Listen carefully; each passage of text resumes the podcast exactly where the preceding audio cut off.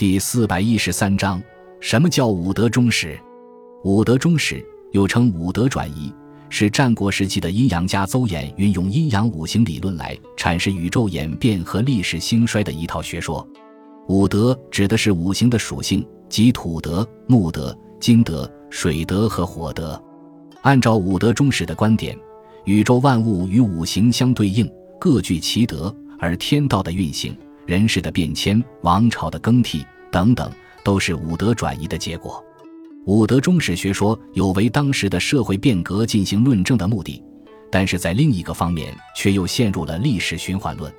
五德学说之荒谬的根本在于，将人类社会的发展与自然界的演变相等同，将没有必然关联的势力之间进行牵强附会，将人事的运转都归之于天命。